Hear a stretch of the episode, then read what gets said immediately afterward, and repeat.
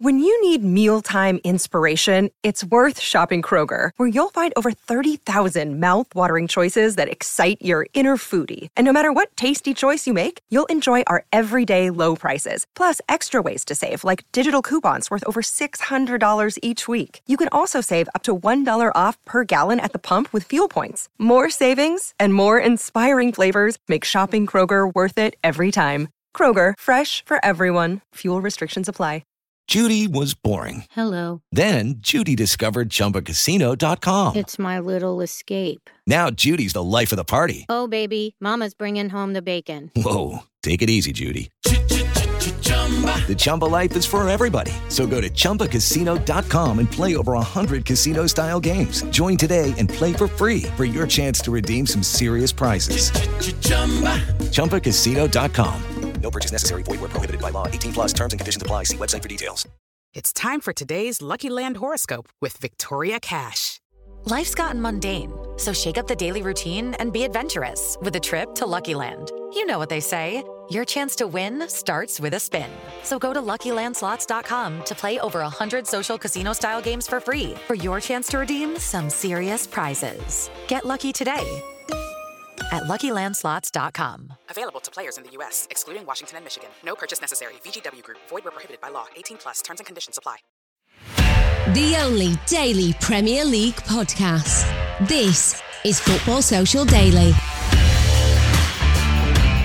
Hello, welcome. This is Football Social Daily, a daily Premier League podcast. And with the amount going on in the Premier League right now, it's pretty much the only way you can keep up to date with everything that's going on in the top flight. It is fast and furious. Today on the podcast, we've got Monday's games to talk about. Tonight, we've got Leeds. They're looking to take their all action football to Wolves at Elland Road. And it's the all important box office smashing West Brom versus Burnley. We're going to look ahead to those matches very shortly. We're also going to be looking back at last night's fourth win from four for Aston Villa as they beat a blunt Leicester City in Sunday's late kickoff. And Liverpool fans, you might want to look away now because I'm going to be chatting in a bit to injury expert Ben Dinnery about the prognosis on Virgil van Dijk after the defender picked up an ACL injury in the Merseyside derby this weekend gone.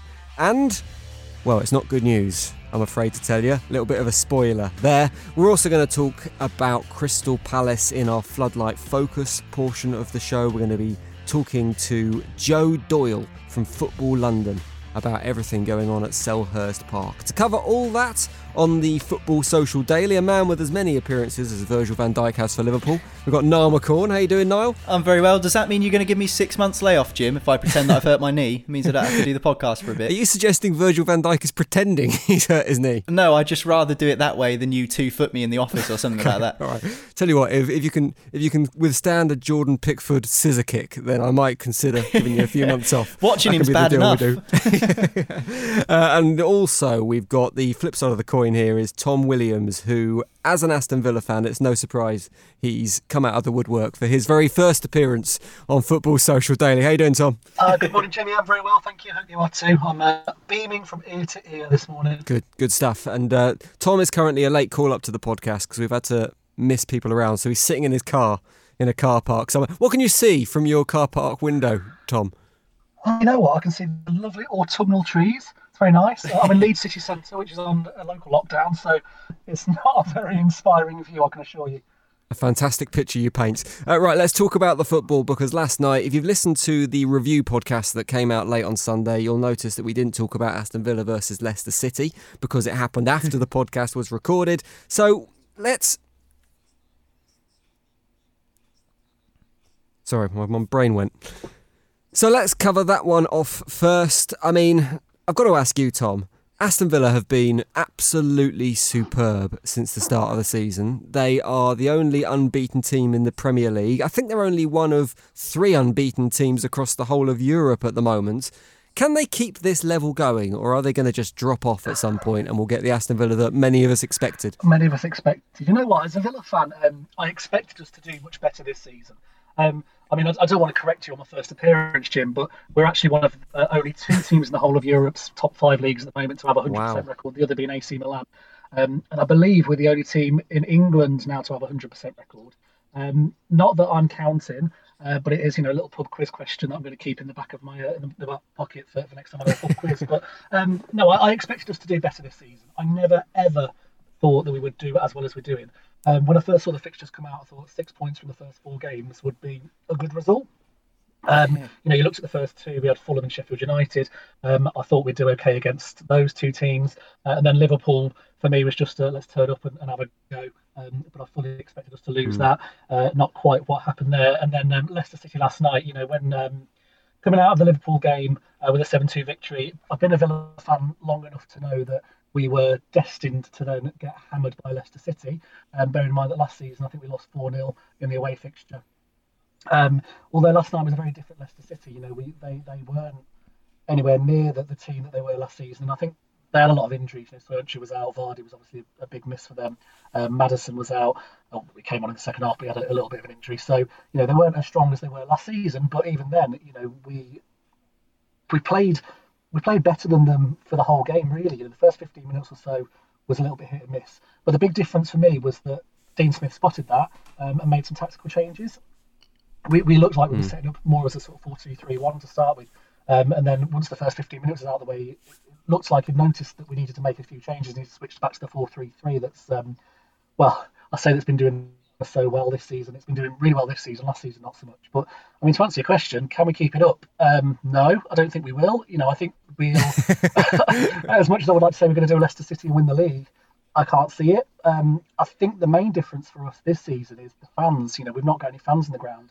I know that's a horrible thing for mm. fans, but I actually think it's doing really well for Villa because Villa fans are, by their very nature, fickle. Um, and you know, I had to unfollow all of the Villa Facebook pages last season because of the amount of abuse people like Dean Smith was getting. Uh, so you know, they're a fickle bunch, and as soon as a miss, you know, there's a pass misplaced when you're watching the game, the fans get on the players' backs. Um, and so I think not having the fans in the grounds has been a real advantage for us so far.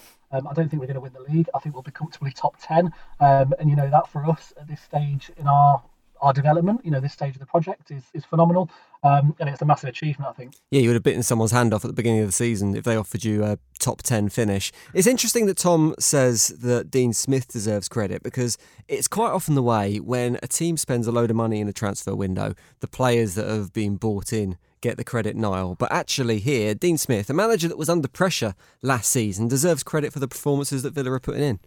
He does deserve credit. You're absolutely right. And I think the issue was last season was the recruitment, as you say. They just chose the wrong players. Um, Wesley's still injured, but I think when he comes back, is he going to get in ahead of Ollie Watkins? No, probably not. Um, I've slagged him off many a time on the podcast before, and I'm not going to stop now. I don't think Wesley's good enough to, to play up front in the Premier League. Um, Mbwana Samatta was an absolute flop. He arrived, I think, uh, and then left in in um, in the summer uh, after they paid a decent amount of money for him, and he scored one goal in 14 games. So he was a bit of a a bit of a busted flush. And um, this season, the the investment that's been made by Aston Villa has been so much better, so much more shrewd. And they were always able to create chances last season, but it was uh, issues at either end of the pitch that was the problem. It was a leaky defence and it was the inability to convert those chances into goals. Unless it was Grealish, I mean, we know how creative he is and how great he is. Um, he was the one kind of pulling all the strings in the middle but they didn't have anyone good enough up front to finish off the chances. Um, and now they've brought in uh, Ross Barkley, who's excellent foil to Jack Grealish. Those two seem to work well together. Ollie Watkins has got off to a hot start, and that's the that's you know the, the perfect thing you want for a striker coming in from the Championship is to come in and hit the ground running in the Premier League because there might always be a bit of an imposter syndrome when you're a Championship striker. You look at Che Adams at Southampton, where they signed him for 20 plus million last season. He didn't score his first goals of the season until the final three or four games, so he probably would have been sat there throughout the whole campaign at Southampton thinking, all right, well Danny Ings is banging in all these goals. He's played in the Championship. Um, why can I not find the back of the net? So for Watkins to come in and score early mm. doors has been really good for his confident confidence. Um, Martinez has been an inspired signing. Um, Pepe Reina was an awful decision to bring in. He was nowhere near the goalkeeper that he was 10 years ago at Liverpool, and I think he actually cost Aston Villa a few points last season um, during Project Restart, if I remember rightly. He, he made a couple of errors. So um, I didn't think that Pepe Reina was any good. So, uh, I mean, Tom Heaton obviously was injured, so that was the issue there. But Martinez, I think, has been a really good replacement. I think Tom Heaton might struggle to get back in the side. Um, and Konsa and Mings, their partnership at the back's been absolutely awesome um, the last few weeks. So, I mean, that's been really good to see considering Villa were a little bit leaky last season. So, you know, to be fair, you've got to give credit to Dean Smith because he's addressed the issues in the summer during lockdown. He's really sat down and had to think about where Aston Villa have been going wrong, and he's addressed those problems, and it seems to be working to great effect. So, fair play to Villa, fair play to Smith, and uh, long may it continue from a Villa perspective. Niall touched on the relationship there between Barkley and Grealish, Tom. And I must admit, when Aston Villa signed Ross Barkley, I thought it was a great signing, but I couldn't quite see how it was going to work in that midfield. But it's really gone off to a flyer. Ross Barkley scored two now in his first two appearances in an Aston Villa shirt. Grealish continued his trend of just getting kicked all over the park last night against Leicester City.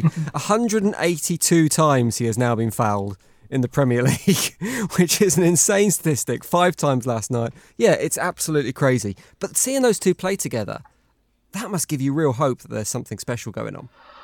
Yeah, you know what? It's um, compared to last season, we're worlds away. Um, and, and I know that Niall was talking about Wesley and, and Pepe Reina. Um, I actually think Wesley is, is a good player. Um, he's not a, a, lone striker, which is how he was playing most of last season. He needs someone, so he's a foil. He needs someone to play off him. But um, yeah, the the midfield that we've got is is I don't want to get carried away, and I'm really struggling not to get carried away after the sort of the last few games that we've had. But um, you've got Barkley, Grealish, Douglas Luiz, who's just started two games for Brazil.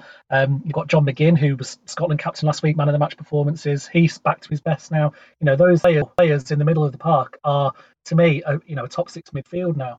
Um, and having Barkley in the side just gives Grealish the, the, the freedom to be creative and do what he does best you know, last season he was repeatedly dropping in deep to try and pick the ball up and push forward. And, you know, he was single handedly the player that kept us up last year, um, along with Pepe Reina, who I think got us more points than he, he, he dropped us. You know, just drop that one in there. But, um, you know, I, I think it's. Um, he was awful, Tom. Can't have you. Was, I can't have you defending him. He was shocking. he was he was all right. He, he was what we needed at the time. Um, yeah, no, I think um, having, having Barkley come in just gives Grealish that that flexibility now to go and be creative and know he's got players around him that are on his wavelength. You know, it was so frustrating last season to see Grealish pushing forward, you know, getting into great positions, and there'd be no one in front of him that could get into the box or make a decent run for him. Um, but those four players that I've just mentioned in the middle now seem to be on a similar sort of wavelength to him. And more exciting for me, and you know, I don't, I don't want to bang on about English football, but um, you know, eight of our starters for the last two games were British. Uh, so I think Villa are the last Premier League side to have started an all English side. Um, eight of our 11 last night were British, or seven were English if you take out McGinn. So, you know, we're building a solid foundation of young British English players. Um, and it's a really nice thing for us to see as Villa fans at the minute. As for Leicester City, Niall, it's been a disappointing ish start for the season. They've got Jamie Vardy out at the moment. They've got Pereira out, uh, and Ndidi's still injured. Maddison is still injured as well, I think. And they just look a little bit toothless, don't they? Yeah, I think you said the word blunt earlier on in the podcast. I think that's a really great way to describe Leicester at the moment. I mean, the alarm bell should have been ringing when they got dicked by West Ham. I mean, that's that's a cause for concern at any stage of a season, no matter how good West Ham are playing. So, um, so yeah, but somehow Leicester is still fourth. You know, they've lost their last two games. Um, I, and I know it was only 1 0 due to a late goal last night um, from Aston Villa, but certainly I wouldn't say that Leicester were very convincing throughout the game. So, you know, they've lost their last two games with no real offering, no real threat at the other end uh, after winning their first three, and they're still in fourth position. So it just shows you kind of erratic nature of the Premier League at this moment in time. So, you know, if you look at the position in the table, you might think, well, Leicester, they're all right. They're just having a bit of a bit of a rough patch, but really there is issues all over the pitch, as you mentioned. Those injuries not helping. Uh, Jamie Vardy missing is always a big blow. You know, he's he's perennial, isn't he, Vardy? It doesn't matter where, how far into the thirties he gets, he still seems to put in decent performances and score goals every single season. I'm glad you mentioned Ndidi because I think for me, he is so important to Leicester City. I think he's a massive cog in that Brendan Rodgers wheel. I think he's really underrated as a midfielder who not only can break up play, but he can progress the ball forward as well. Um, his vision is excellent, and I think that's where Leicester have been so strong. And the reason they've kept coming over the last three or four seasons is because of their recruitment. And we're speaking about how Aston Villa have signed good players this summer. Leicester City seem to always replace what they've got with someone equally as good.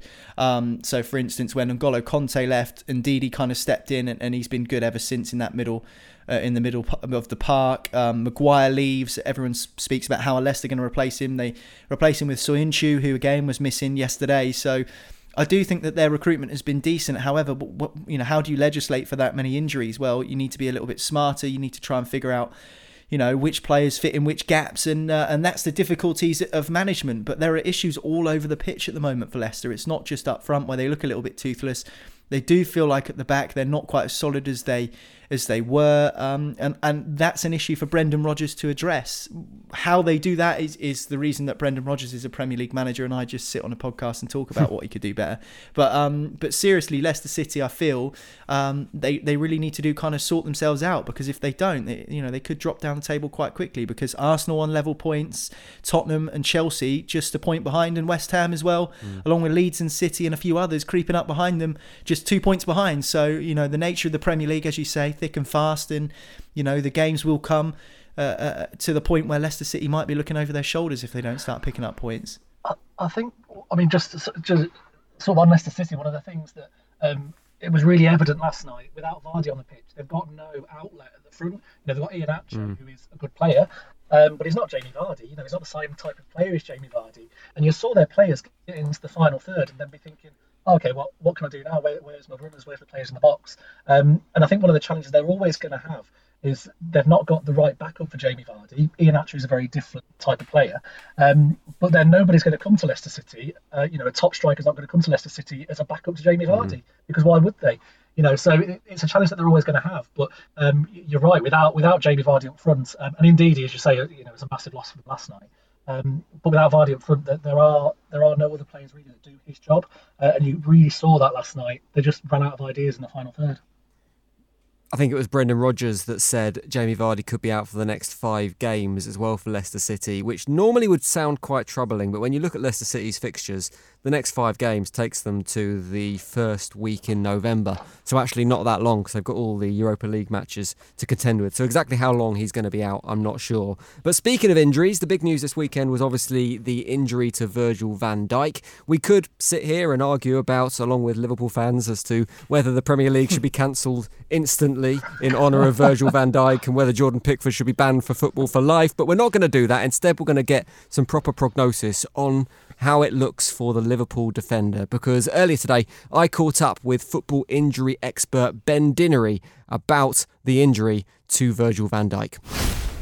Anyone who's anyone's resident injury expert, Ben Dinnery. How you doing, Ben? Good morning, Jim. Yeah, mate, it's been a it's been a busy weekend, but but yes, happy and all, all good. Yeah, I can imagine a very busy morning as well with the latest on Virgil van Dijk's injury and his social media posts and all that kind of thing. Firstly, can you clear up for us exactly what it is that Virgil van Dijk has done? Yeah, so what we do know, um, and like I said, there's nothing official from the from the club with regards to this, but looking at mechanism of, of injury, um, i.e., you know how the uh, the impact came from Jordan Pickford and how the the sort of knee um, bent and hyperextended. It looks like there's damage certainly to the anterior cruciate ligament. Um, we know that for sure. And reading from the Liverpool website, you know, they said the key word for me was ligaments. Now, in those types of injuries, those types of setbacks, you know, the ACL is rarely done in isolation, mm. um, and, and there could be also damage there to the medial collateral ligament. Um, first, on, on first viewings, I actually thought there could be potentially damage there to the to the posterior, the PCL, but hopefully just the MCL and the ACL, um, like I say, for the moment, but nothing official in terms of what we, you know, what we actually know that's happened in the joint there. Just clear up for me because I've heard ACL a hundred times, but if I'm looking at my leg, where is my ACL? So we're looking at the femur, which is the thigh bone, and that's a, a ligament that attaches to the top of your tibia your shin bone, and it's one of two stabilizing ligaments, and that prevents you know excessive movement between the thigh bone and the shin bone. It's a really sort of strong ligament that keeps the knee nice and secure and locked in. Okay, so essentially, it's holding my leg together. Um, it is, yeah. It, that in the, in the posterior uh, cruciate ligament will, you know, those are the two main uh, ligaments and, in keeping that leg and that knee, you know, nice and strong. Okay, well, that gives us an idea of exactly how severe the injury could be and exactly how important it is. When have we seen an injury like this before? Are there any recent examples of players that would have suffered similarly? Very similar injuries. I mean, for example, we had Tom Heaton and uh, Wesley who both suffered similar injuries back on New Year's Day. And this shows just, I suppose, the, the, the slight nuances between the, the, the different injuries. We have Tom Heaton, who is approaching a comeback. And we understand that is pretty much a straightforward ACL injury. You know, we're talking maybe 10 months in. Mm. Uh, Wesley's is a little bit more uh, complicated. There was secondary damage within that. And we're probably looking, you know, at the beginning of 2021. So in, in the region of around maybe 12 to 13 months for his potential return to play. So what's the best case scenario for Virgil van Dijk. I guess it's very difficult to give an exact return date, not knowing more details of the injury, as you say. But when are Liverpool fans likely to see him again? I assume it's not going to be this season. Is it going to be next year? When are we looking? Um, look, if, if any any player such as you know suffers such a, a serious setback as this, um, may default would be eight to nine months. Are there examples who players who've returned, uh, you know, ahead of that timeline?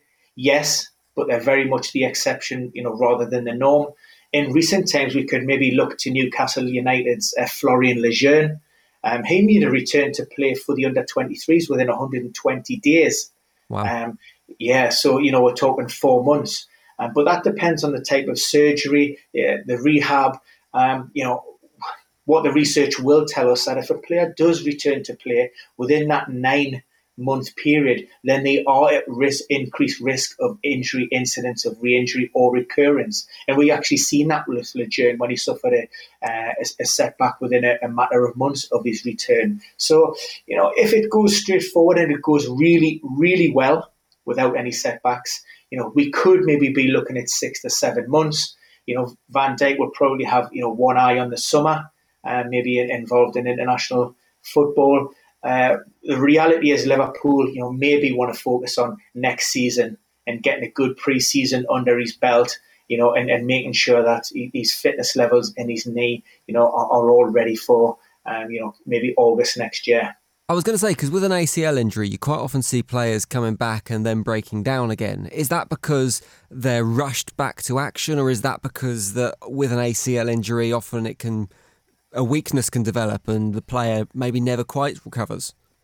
Yeah, well, I mean, so contrary to, to popular belief, and, and we always hear, you know, the, the, the default from players uh, tends to be, you know, I will come back better, stronger, faster yeah, yeah. than when I did. The reality of the situation is, um, you know, very few players rarely do that. We're talking about elite level performers um, playing at their, their highest optimum levels. So you take that away, um, you know, and it, and it's going to be it's a long, hard road to recovery. Um, you often see that players who suffer this type of injury maybe change their behaviours on the pitch. You know, the decision making, the way they play, they may, you know, uh, they may go for certain balls. They may change their, their characteristics on the pitch. Um, and, and, certainly after any long-term injury, it's not uncommon for, for players to suffer maybe soft tissue or, or muscular problems, just as their bodies are you know being built up to, to tolerate the demands of the game once more. Um, it doesn't matter how much work you do on the training pitches, um, no matter how many behind closed doors games or, or non-competitive friendlies you're involved in, there's nothing that can replicate crossing that white line in the Premier League and that's why players will, will pick up a few sort of mm-hmm. minor knocks along the way. Um, you know, uh, football is time crunched.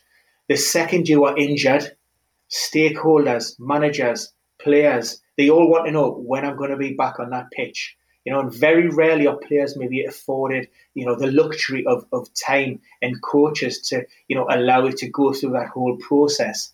Um, but, you know, players are well looked after these days and there is an accelerated protocol in place. So it'll not just be, you know, we're not bound by time, maybe where we were in the past, mm. where we'd say, you know, you will be jogging by six weeks and you may be sprinting by two months. And what it'll do now, when we talk about um, accelerated protocol, it's about, you know, players being able to undertake certain activities regardless of the timeline, without any kind of reaction. So maybe any swelling or anything like that. And then once you're able to do that, efficiently, effectively, without any problems, and then you move on to the next stage. Now that might take somebody four weeks. It may take somebody else twelve weeks. It's you know there's just no sort of um, you know definitive guide on that. The way you describe the injury, and I think about how Virgil van Dijk plays as a player, and he's 29 now, but he's very physical. He's got a hell of a spring on him. He's incredibly athletic. Is there a chance that he might not make a full recovery and be the player he was? I mean, he's, he's starting at an incredibly high level in terms of how much of a percentage of performance he can lose and still be very effective as a defender in the Premier League. But it feels like, I mean, with an injury like this and with the way he plays, that them it's, it's not a straightforward recovery. Uh, definitely not, uh, and there are no, absolutely no guarantees whatsoever. Um, you know, uh, and no guarantees that you know should Virgil van Dijk go through the whole process, you know, tick all the boxes, um, you know, maintain those base levels, even surpass some of those baseline levels, um, you know, markers that he won't come back and, and suffer a, a, potential setback. Um, however, what I would say is, you know, there's, there's, there's still hope and optimism there. If we look at two players who've performed you know, of reasonably high level this season, um, who've suffered ACL injuries in the past. We just have to look at maybe Aston Villa, mm. um, Tyrone Mings. His was ACL and MCL. I think he spent maybe around 13 to 14 months on the sidelines. You know, he's flourishing now. Um, and at Newcastle, my hometown club, you know, Callum Wilson, again, another player who suffered, you know, um, two ACL injuries, and he's, you know, he continues to bang the goals in and, and looking very sharp for us. Ben, Thank you very much for keeping us updated. Really fascinated to hear you speak as always. If people want more, and I'm sure you're going to be updating everyone on the uh, latest and ongoing injury saga of Virgil van Dijk, where can they find you? Um, yeah, so I spend most of my days on Twitter. It's at Ben Dinnery. But if you just want a little bit of an overview um, of the injury, um, a little insight on return to play dates, um, you can get that all at www.premierinjuries.com. Top man, Ben. Thanks, Jim. Right, we'll be back on Football Social Daily very shortly. We're going to talk about tonight's games because Leeds United are taking on Wolverhampton Wanderers and West Bromwich Albion are facing Burnley. We'll do that next on Football Social Daily. Football Social Daily. Subscribe to the podcast now so you never miss an episode. Listen to the latest Premier League news, updates, and match reports now. Just ask Open Sports Social. Welcome back to Football Social Daily. There are two games tonight in the Premier League. We've got Leeds versus Wolves. We'll talk about that very shortly. And first, it's the game that we've been waiting all weekend for. it's West Brom versus Burnley. Massive game. It's a weird one, this, Niall, because this is the first weekend we've seen the pay per view scenario taking effect where fans can pay £15 to watch a game that wouldn't have otherwise been on television the fact that West Brom Burnley is one of the matches that fans are going to be paying £15 for. There was a load of complaints about people paying 15 quid for Newcastle Manchester United at the weekend, with no disrespect to any teams, but it's a far bigger game. What do you reckon the audience figures are going to be like for this one? Oh, five? And that's just the players' mums. Um, no, in seriousness, uh, if you think about, you know, let's just say as a round figure, uh, 10,000 people tune in, which in terms of a live football match or even a live stream is a very very small amount. If we say 10,000 people tune in that's still 150 grand in revenue and mm. all of that money will go to the clubs. Let's not forget that. All of that money will go to the clubs. Well no it doesn't. The money all goes to the Premier League and it goes to the broadcasters. Very very little are you sure of the. Uh, th- there was this big. Was there not? Was it? Was it not released that, that there was hundred percent of profits are going to the clubs? Was that not part of the agreement? I don't. I, that might be the case. I've, I've heard of someone that's relatively well informed that told me this, and I can't divulge who they are. but they said that. Sorry, I was going to say if, it, if it's the profit um, with the cost of what it, you know it's going to cost to put the game on um, and, and to record it and, and do all the coverage they're probably going to yeah. make about 25p. Um, I mean, you know, 10,000 fans come in. So I, I, don't get what you're saying. There are broadcast costs, obviously. I think we have, we'll have to file this under we don't know at the moment as to where that money's where that money's actually going or where, where that money's going to end up. But go on, Noel. Oh well, in that case, then they won't get 150 grand a game. But I'm almost certain that I read when the when the first sort of initial statement was released that 100% of profits will go to clubs. In fact, I remember talking about it on the podcast. So apologies if there's any misinformation there. Um, but even so, I think it just goes to show uh, the reason why this game wasn't selected for TV in the first first place. You've got two clubs Mm. who, you know, are small clubs in the context of the Premier League. Um, but I think this is actually a very, very interesting fixture, just purely because they're two sides that are desperate for points. Jim Burnley haven't won yet this season. Um, West Brom will be slightly more buoyant, um, considering they got that three-three draw against Chelsea. So to be honest, I think this is, could be actually a more interesting game than people are giving it credit for. But in terms of the the broadcast revenue, yeah, there's been a real storm about this 14.95 to watch games on pay per view, just purely because it's so out of touch. It's tone deaf in the current climate where people are really scraping together every penny. Some people don't know um, whether they're going to have a job by the end of this month uh, in the UK. Some people don't have their job, they've lost their job, so they've been made redundant, which is really sad to see. So to charge people 15 quid to watch a game when, you know, they're hard up anyway, it's just in the current you know social climate financial climate as i mentioned i think it's tone deaf we've spoken about it on the show before um, there's only 15 matches so far that have been chosen to do PPV, and one of those, as you say, at the weekend was Newcastle United versus Manchester United, and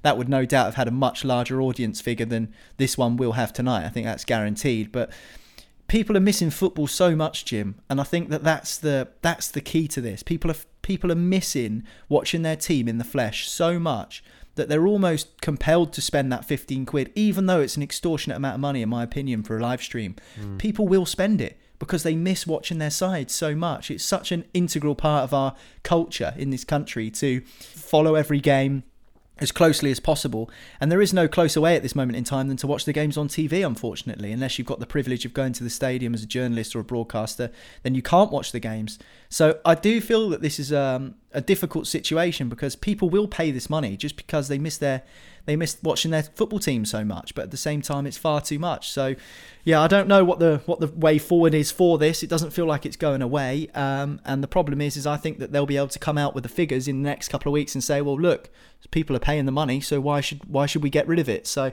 that's the problem I, I see with it. Um, so yeah, I don't know about the profits, but certainly that's my take on it. A load of Newcastle fans this weekend refused to pay the subscription, the pay per view fee, but instead found, and I'm not condoning the finding of illegal streams, but found illegal streams to watch and donated £15 to a local food bank. And as a result, the local food bank had hundreds of thousands of pounds worth of additional money donated to them as a good cause this weekend, which is quite a nice way to do it. But like I say, not condoning that kind of activity at all. As for the game itself, Tom, West Brom versus Burnley, is it too early to label this one a relegation six pointer? It's, I don't think it's ever too early um, to, to label a game as a six pointer. You know, both teams are are looking like they might be, you know, in the in the bottom six at the- the end of the season. Um, I actually, and I probably shouldn't admit this, but I quite like West Brom as a side. You know, they, they might be a local rival of, of Villa, but um, they they hate us more than we hate them. I think. Um, you know, I, th- I think I think it's quite nice to have teams like West Brom in and around. Um, Burnley, you know, Sean Dyche. I think the thing that you can always appreciate with his teams is that they're going to be difficult to break down, they're difficult to beat. Um, maybe not so far this season, but come the end of the season, you, you'd expect them to to be putting in a much better defensive display than they currently are. But um, yeah, no, I don't think it's ever ever too early to, to label something as a six pointer. I look back at last season when Villa beat Norwich five one, um, and that was uh, you know a similar sort of stage of the season quite early on. It was the sixth of October last year. I remember it because we didn't score five goals very much last year. Um, and and then you know that plunged Norwich right deep down in, into trouble, and they really struggled to get out of that. Um, and it's more than that; it's the momentum that you start building up. It's the players' chins might drop. You know, they might start believing that they're going to struggle, um, and it's quite difficult to then get yourself out of that mire, um, which we saw with not just Villa last season. You know, coming into March, but you saw it with Norwich. Um, you know, the, the other teams around, you saw it with Bournemouth, you saw it with Watford. It's really difficult you start losing games to, to then get yourself out of it. So, um, absolutely not. I think it is a six pointer. Um, and I wouldn't be surprised if it's a very dull, boring game of football. Have Burnley set themselves up to fail, Niall, this season because they've not recruited? They've got an incredibly thin squad. Tom says we associate Burnley with it being this team that's really tough to break down, but they conceded four at Leicester City. They conceded, I think it was three to Newcastle. Mm. So they have shipped goals this season against teams that you you, you probably wouldn't wouldn't say are going to be threatening the the big boys this year. No, true, but I mean, we talk about injuries, and if we're giving teams credit for performing with injuries um, in their squad, then we need to say the same about Burnley. It's not fair to say to Leicester that they're only playing badly because they've got injuries and not leveling that at Burnley as well. Because Ben Mee and James Tarkowski for the first three or four games, their two key centre backs, mm. weren't playing, um, and I think that's really important to mention. Ashley Barnes is on the comeback trail. He had an operation which made him miss the whole of Project Restart, and uh, he's only just coming back into the fold. So they have had their injuries, and, and we know what Sean Dyche has had to work with. We know that in terms of Premier League budgets, Burnley by far are in the bottom three or four. So they've spent a million pounds in the summer. That was on Dale Stephens, who wasn't getting a game at Brighton, and they were happy to let him go up to Burnley. Um, and he's been playing some games. He's been trying to get back up to speed as well. So I think that that's important to mention that. Burnley, although they've kind of not spent that much money, I think that's to do with the financial climate, and it's hard to give them too much stick for that because you know, they're a club that's owned by fans in terms of the fact that their chairman, Mike Garlick, is a Burnley supporter. And the, I think that that's important to mention as well. So there's been rumours of American investment sniffing around Burnley the last few weeks, but the supporters of Burnley, the Clarets fans, are quite happy in the fact that although they've not spent much money, they just wanted to see some bodies through the door, and that didn't happen either. But aside from that, they're happy with the fact that the owners of the club do have the interests of Burnley at heart. And I think that goes quite far in the modern day and age. So yeah, I think that they are in for a struggle this season, but Burnley always are. But yet they're a side that seem to grind out results. Jim, you know they'll lose um, to West Brom, and then they'll go next week and they'll go and beat whoever they've got next week quite comfortably because that's just what Burnley do. Every season, their style of play gets criticised. You know what they're going to do. They're going to smash the ball up to Chris Wood. They're going to use Dwight McNeil down the wings to try and whip balls into the big man up front, whoever whoever that is, whether it's Wood or Barnes and Wood playing in a two.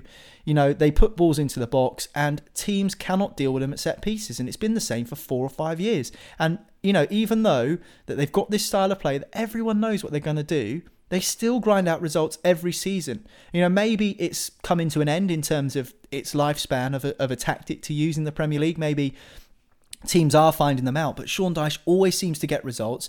I think he's an underrated manager in the sense that you know his, his budget is a shoestring and he knows what he's got to work with and being a club in the northwest as well being able to attract players is difficult. Um, so certainly, you know, it's not the most desirable place to live. No offense to Burnley, but you know, if you if you're a foreign player thinking about moving to the Premier League, you probably wouldn't, you know, you know, pin on a map Burnley. So you know, it's just one of those things where they've got kind of a little microcosm there of different factors, which makes them um, punch makes them punch above their weight season after season. And I think that it's easy to forget because you just think Burnley, Premier League club, they should have all these resources. They don't. And I think that's why Sean Dyche deserves utmost credit. The football might be ugly, but Burnley fans are just delighted to see that their team is competitive. Um, if that means that they have to scrap to stay up this season, then so be it. I think they'll take that after a couple of seasons of uh, near enough, well, one season of Europa League qualification. Um, they've been in the top 10 a couple of times. They've beaten the likes of Manchester United in recent seasons. So, you know, Burnley fans would be quite happy with their journey in the Premier League so far, and I don't think they're blinkered to think that they're going to finish in the Europa League every season or top ten every season. So, so yeah, I think that you you've got a point in saying that maybe they've set themselves up to fail, but I think the core squad that Burnley have got, if they can keep them all fit, and that's the key because they've had so many injuries, I think they'll be all right. I think they'll be all right. They, I don't think they'll finish in the top ten this year. I think that will be a real slog for them. Um, but I think that they've just got this knack of getting results, and I don't see that changing anytime soon. Injury problems for West Brom at the moment as well. They're without a proven goalscorer. Robson-Kanu is out long term, and Callum Robinson out as well at the moment. Well, he's self isolating, I think, after a coronavirus scare. So, doesn't look like there's going to be a massive amount of goals in that game. The other game tonight maybe looks a little bit more enticing Leeds United versus Wolverhampton Wanderers. I'm kind of dubbing this one the surprise package versus the disappointment, Tom, because I think Leeds, I know a lot of people were tipping them to do well this season, but I wasn't one of them. And as for Wolves, I thought they were going to be stepping up to that next level this year, but they seem to have not quite delivered so far. Yeah, um, I mean, cards on the table straight away. These are two teams that I really, really don't like. Um, so I'm going to try my best to be very impartial and not just you know slag them both off. But um, I think um, with you, I thought Leeds would struggle. They've done a lot better than I thought they would. Um, you know, Marcelo Bielsa. I know he gets plaudits and, and cliches, and you know he's called the you know the best manager in the world football or whatever Leeds fans think he is. But um, you know he has done really well so far, and I think he actually set out the blueprint of how a team can play against Liverpool and do well against Liverpool, which others are now copying. So you know, fair play to them. They've done well. Um, I think they will struggle later on in the season because they play such quick fast football, um, and they haven't got the biggest squad. Uh, so you know, I think injuries, suspensions, um, tiredness will become a factor later on in the season. Um, and, and, with Wolves, you know, they've they've lost two of their best players, or you know, two, two of their best performers from last season. Um, they've tried to replace them. Time will tell whether they're not, they've replaced them well. Um, but we are only, you know, fourth or fifth game. We're only in the fourth or fifth game at the minute, so it's too early to say that Wolves are going to be a disappointment. Um, in the same way that it's too early, I think, to say that Leeds are going to finish, you know, top top eight, top ten. Um, but you're right. At the moment, um, it's looking that way. Um, I think it will be an entertaining game. Both teams play really good football. Uh, Leeds, I think for me in this game, based on the way that it's you know things have been going recently, I've probably got the edge, and, and I quite mm. fancy them to do well tonight. Um, it is at Elland Road, and I think we were talking earlier about fans being a factor in how well Villa have performed so far this season. I would expect as the season progresses that the fans not being inside Elland Road to, to start being a factor for, for Leeds, because um, as much as it really upsets me to say it, their fans are phenomenal and they make a loud noise um, and they can support their team. So I think um, as, as the season goes on, we're going to start seeing the effects of that potentially. I think it's probably a little bit of um, adrenaline. that sounds really sort mm. of um, a little bit disrespectful to say that, but I think adrenaline at the moment is getting their team um, the results that they're getting because they're in the Premier League. It's been 15, was it 15, 16 years since they were last here, so they are really putting on a show at the minute. Um, but as, as those suspensions start coming, the injuries start hitting, uh, I, I do worry that they might start dropping off a little bit as the season goes on. You do say that, but it's a hell of a run Leeds are on at the moment. It, not just from this season, it's now only two losses in the last 18 games. So it's a bit of a decent run that Leeds are on right now. It could be improved as well tonight, uh, tonight Niall, because new signing Raphinha could be on display for Leeds for the very first time. Not a player I know a massive amount about, but could this be another decent bit of business for Bielsa? I'll be honest, I have no idea because when I saw that Leeds United had signed Raphinha, I thought it was the one who'd just gone to PSG. I was like, how have they pulled that off? Um, obviously, it's a different Rafinha, spelt differently. Um, you've got to trust Marcelo Bielsa in terms of his signings. The ones that he's made over the course of his time at, at Leeds United have been effective. And, you know, I think as well that a lot of credit uh, or a lot of focus is being placed on Raphinha and Rodrigo as well, who's another new signing, who's a Spanish mm. international. But Patrick Bamford I, w- I want people to focus a little bit more on him because he wasn't given a chance by Chelsea when he was at Chelsea. He had a few loan spells, one at Swansea in the Premier League, it didn't really work out. But when he went on loan to Middlesbrough in the Championship a couple of years ago, I think he scored something like 17 or 18 goals, and he was the uh, the Championship Player of the Season in the year that Middlesbrough got promoted. I know we're going back a few years, but this is a lad who never got given a chance at Chelsea and is a proven goalscorer in the Championship and is now starting to find his feet in the Premier League um, at Leeds United. So I think that Bamford is as much of a of a threat to any defence at this moment in time than Rodrigo or even Raphinha. However he gets on, we don't know. Obviously, we'll have to wait and see if he does feature tonight for Leeds. But but yeah, I think up front, um, Leeds United are, have got a good crop of strikers to choose from, or at least forward players to choose from. So yeah, we'll, we'll wait and see. I just think that with Leeds fans, I mean, you talk about the run that they're on. I don't think you can. Uh, it's true they are on a great run, but the Championship and the Premier League uh, and the way that the season ended last year compared to the way it started this year, it's not conventional. So I don't think we can read too much into that.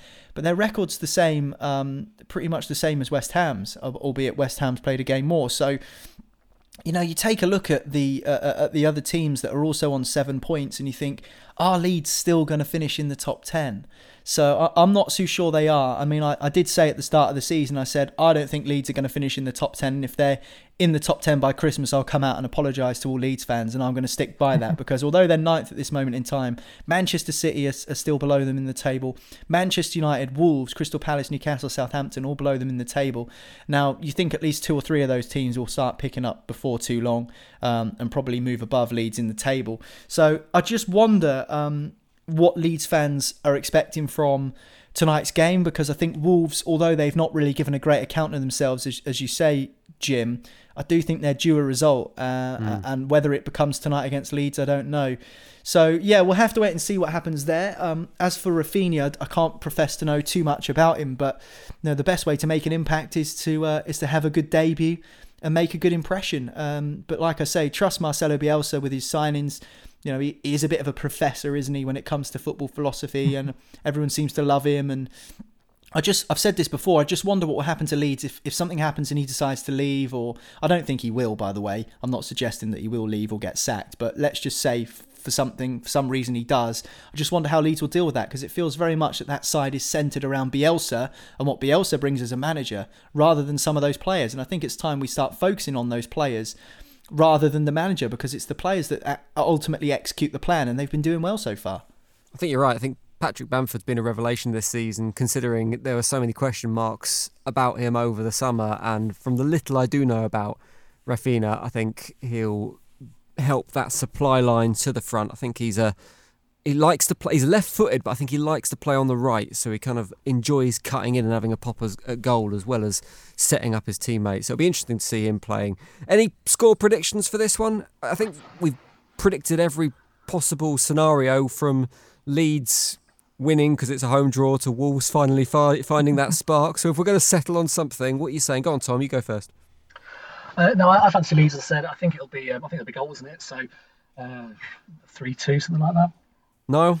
I think I think you're right. There will be goals in it, but just to play devil's advocate, and because we haven't seen a nil-nil in the Premier League for something like, I think July was the last time there was a nil-nil in the Premier League. Um, could we see a nil-nil? No, I'm joking. It's going to be 2 0 Leeds. Fair enough. Right, we're going to talk about Crystal Palace in a minute. They are the team under the floodlight focus. We're also going to say goodbye to Tom before he gets a parking ticket. Bye bye, Tom. Goodbye. Thank you very much. Cheers, Tom. and myself and Niall will be talking Crystal Palace next on Football Social Daily. Football Social Daily. Find more great sport at sport-social.co.uk. To hear the latest Premier League news for your team, just ask Open Sport Social. Welcome back to Football Social Daily. It is time to shift our focus to another Premier League club with floodlight focus, and today it's Crystal Palace under the spotlights. And we've got Joe Doyle, who is the Crystal Palace correspondent for London Football, joining us. How you doing, Joe? Really good, thanks. How are you? Yeah, not too bad, sir. I've got to say, and I might be being unfair here, it feels that Crystal Palace have picked up completely where they left off last season, in that they're being reasonably solid but quite uninspiring at the same time. Is that a fair assessment of the club at the moment? I think that's completely fair. Um, I think they started the season really well with two really surprise results against Southampton and Manchester United, who, uh, after the Premier League restart, were two of the form teams I think they were the second and third best performing teams over the nine games. So, really, that perhaps raised expectations slightly, um, despite the manner of the wins. Um, you know, they were Palace were pretty much on the back foot for most of the games, and that's really continued in the next three games against Everton, Chelsea, and Brighton. You just need to look at the statistics for everything that's happened in the games. I think yesterday against Brighton, there was one shot and it was the penalty for Zaha. So it's really been quite uninspiring uh, in attack. I think that's the first, uh, I saw a stat that it's the first time that that's ever happened since Opta have uh, collected stats on it.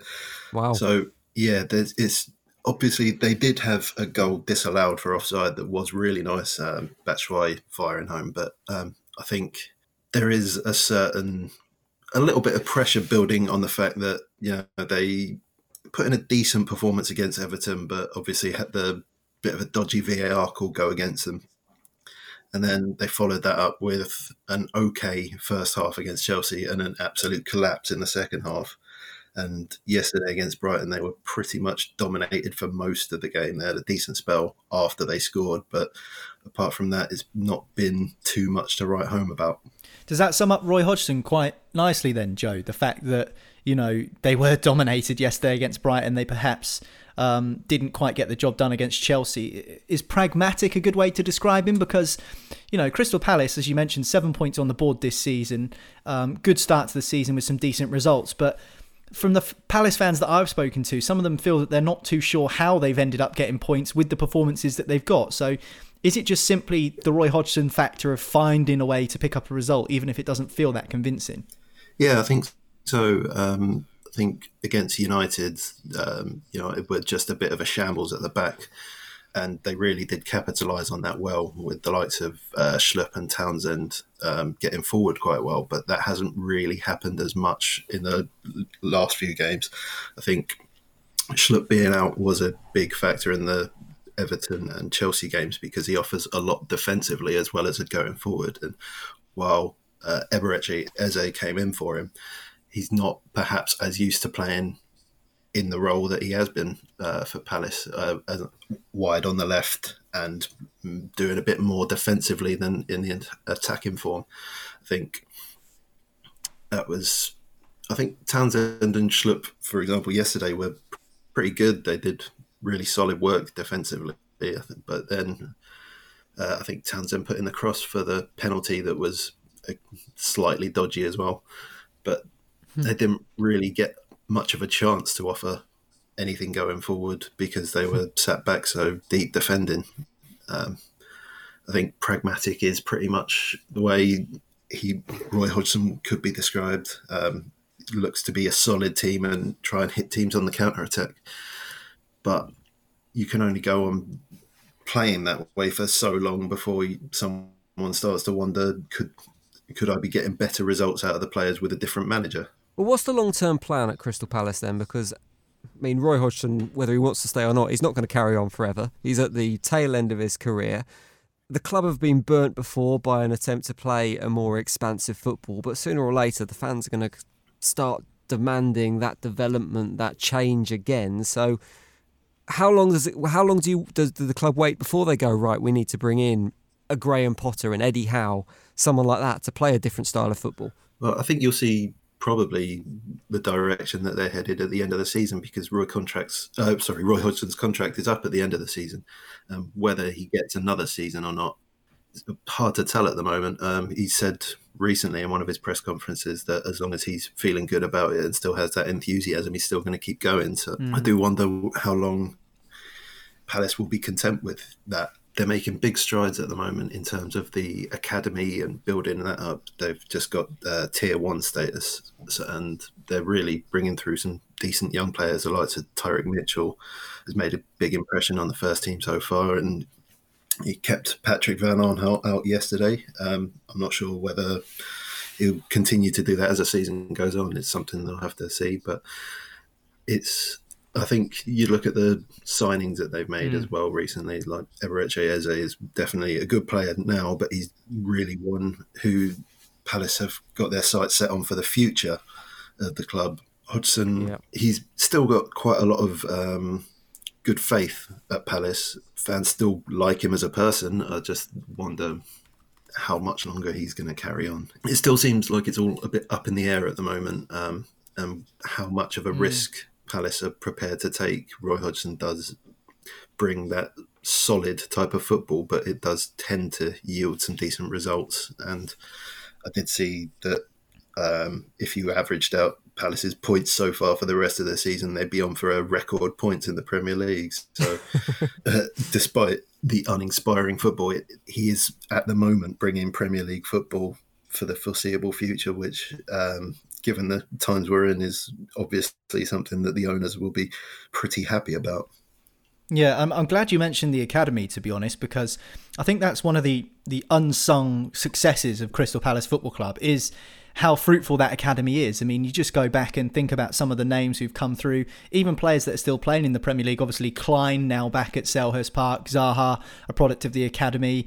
Um, I think Victor Moses as well was part of the academy. Clinton Morrison to go back a few more years.